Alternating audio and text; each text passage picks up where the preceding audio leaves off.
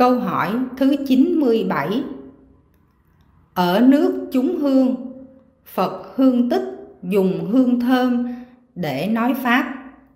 Ở cõi ta bà, Phật Thích Ca dùng văn tự để nói Pháp.